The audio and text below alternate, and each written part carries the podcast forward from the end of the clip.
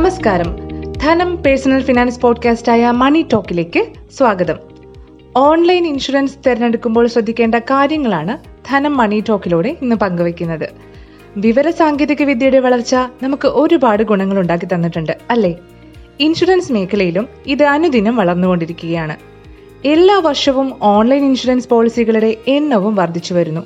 Mediclaim motor term policy home personal accident insurance travel insurance എന്നിവയാണ് സാധാരണയായി എല്ലാവരും ഓൺലൈനിലൂടെ എടുക്കുന്നത്. പോളിസികൾ തിരഞ്ഞെടുക്കുമ്പോൾ ഇടനിലക്കാരില്ല എന്നതാണ് ഓൺലൈൻ സേവനത്തിന്റെ ഹൈലൈറ്റ്. എന്നാൽ ഇക്കാര്യത്തിൽ വേണ്ട ശ്രദ്ധയില്ലെങ്കിലോ? അബദ്ധത്തിൽ ചെന്ന് ചാടാനും എളുപ്പമാണ്. ഇതാ ഓൺലൈൻ ഇൻഷുറൻസ് തിരഞ്ഞെടുക്കുമ്പോൾ ശ്രദ്ധിക്കേണ്ട കാര്യങ്ങൾ എന്തൊക്കെയാണെന്ന് നോക്കാം. ആദ്യമായി ഇൻഷുറൻസ് കമ്പനി. ഇൻഷുറൻസ് കമ്പനി തിരഞ്ഞെടുക്കുമ്പോൾ കമ്പനിയുടെ പ്രവർത്തന ചരിത്രം മനസ്സിലാക്കിയിരിക്കണം. കമ്പനി കഴിഞ്ഞ കാലങ്ങളിൽ ക്ലെയിം തീർപ്പാക്കിയതിന്റെ വിവരങ്ങൾ വിപണന ശൃംഖല സേവന നിലവാരം എന്നിവയും അറിഞ്ഞിരിക്കണം. ഇതാണ് പ്രാഥമികമായി നിങ്ങൾ ചെയ്യേണ്ടത്. അടുത്തത് പോളിസി തിരഞ്ഞെടുക്കുമ്പോൾ ശ്രദ്ധിക്കേണ്ട കാര്യങ്ങളാണ്. കവർ ചെയ്യുന്ന റിസ്കുകൾ കവർ ചെയ്യാത്ത റിസ്കുകൾ പ്രീമിയം നിരക്ക് പോളിസി നിബന്ധനകൾ എന്നിവയെല്ലാം വ്യക്തമായി മനസ്സിലാക്കണം. ഇത് തന്നെ ഓരോ പോളിസികളിലും വ്യത്യസ്തമായിരിക്കുകയും ചെയ്യും. പോളിസികൾ താരതമ്യം ചെയ്ത് തിരഞ്ഞെടുക്കാൻ നമുക്ക് കഴിയുമെങ്കിൽ ഓൺലൈൻ ഇൻഷുറൻസിന്റെ ആദ്യ കടമ്പ കഴിഞ്ഞു. നിരവധി പോളിസികൾ ഉള്ളപ്പോൾ നമുക്ക് വേണ്ടത് ഏതെന്ന് എങ്ങനെ കണ്ടെത്തും? അതിന് നിങ്ങളെ സഹായിക്കുന്ന വഴികളാണ് ഇനി പറയുന്നത്. ഇൻഷുറൻസ് ഒരു കരാറായതിനാൽ സത്യസന്ധമായ വിവരങ്ങൾ മാത്രം നൽകാൻ ശ്രദ്ധിക്കേണ്ടതാണ്. ഉദാഹരണത്തിന് ടേം പോളിസി മെഡിക്ലെയിം പോളിസി എന്നിവയ്ക്കായി ഓൺലൈനിൽ അപേക്ഷ നൽകുമ്പോൾ നിലവിൽ അസുഖമുണ്ടെങ്കിൽ അതിന്റെ വിശദവിവരം നൽകണം. ഇല്ലെങ്കിൽ ഭാവിയിൽ ഇതുമായി ബന്ധപ്പെട്ട ക്ലെയിമുകൾ ഇൻഷുറൻസ് കമ്പനി നൽകാനിടയില്ല. ടേം ഇൻഷുറൻസ് പോളിസികൾ ദീർഘകാലത്തേക്ക് വാങ്ങുന്നതാണ് ലാഭകരം. ഹെൽത്ത് ഇൻഷുറൻസ് തിരഞ്ഞെടുക്കുമ്പോഴും അതീവ ശ്രദ്ധ വേണം. പലപ്പോഴും കുറഞ്ഞ പ്രീമിയമുള്ള പോളിസികൾ ഓൺലൈനിൽ നിങ്ങളെ ആകർഷിച്ചേക്കാം. പക്ഷേ പ്രീമിയം കുറയുമ്പോൾ കവറേജും കുറയാനിടയുണ്ട്. ചെറിയ നഗരങ്ങളിൽ മൂന്ന് മുതൽ അഞ്ച് ലക്ഷം രൂപയുടെ കവറേജ് മതിയാകും. പക്ഷേ മെട്രോ നഗരങ്ങളിലേക്ക് എത്തുമ്പോൾ ചികിത്സാ ചെലവ് ചിലപ്പോൾ ഇരട്ടിയായിരിക്കും. കവറേജ് തുക എത്രയാണെന്നുള്ളതും ഇന്നത്തെ ചികിത്സാ ചെലവുകൾ എത്രയാണെന്നുള്ളതും താരതമ്യം ചെയ്തു വേണം പോളിസി തിരഞ്ഞെടുക്കാൻ. ഒരു ശതമാനം മുറിയുടെ വാടക രണ്ട് ശതമാനം ഐ സി യു വാടക എന്നിങ്ങനെയുള്ള തരംതിരിവുകൾ കവറേജിൽ ഉണ്ടാകാം. എല്ലാ ആശുപത്രികളിലും മുറി വാടകയും മറ്റു ചെലവുകളുമായി ഒരു ബന്ധമുണ്ടാകും. റൂമിന്റെ വാടക പറഞ്ഞിരിക്കുന്ന പോളിസിക്ക് മുകളിലായാൽ മറ്റു ചെലവുകൾക്ക് നൽകുന്ന തുകയിലും കുറവ് വരും. അതിനാൽ പോളിസി എടുക്കുമ്പോൾ തന്നെ ഏതൊക്കെ വിധത്തിലാണ് തരം തിരിച്ചിരിക്കുന്നതെന്ന് മനസ്സിലാക്കണം.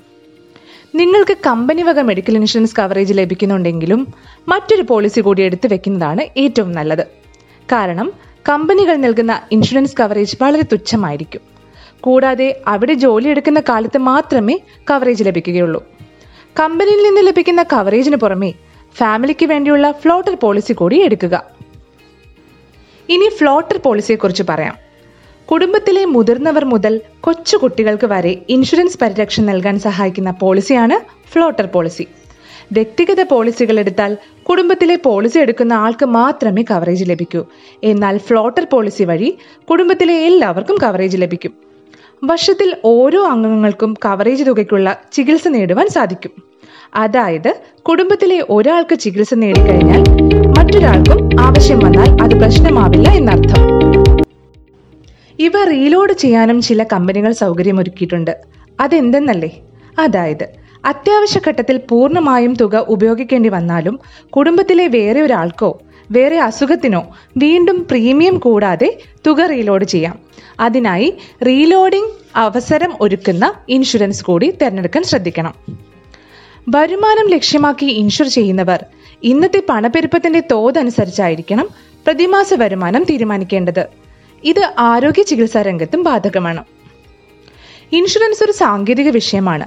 രാജ്യത്ത് അറുപതിലധികം വിവിധ ഇൻഷുറൻസ് കമ്പനികളും ആയിരക്കണക്കിന് പോളിസികളും ഉണ്ട്.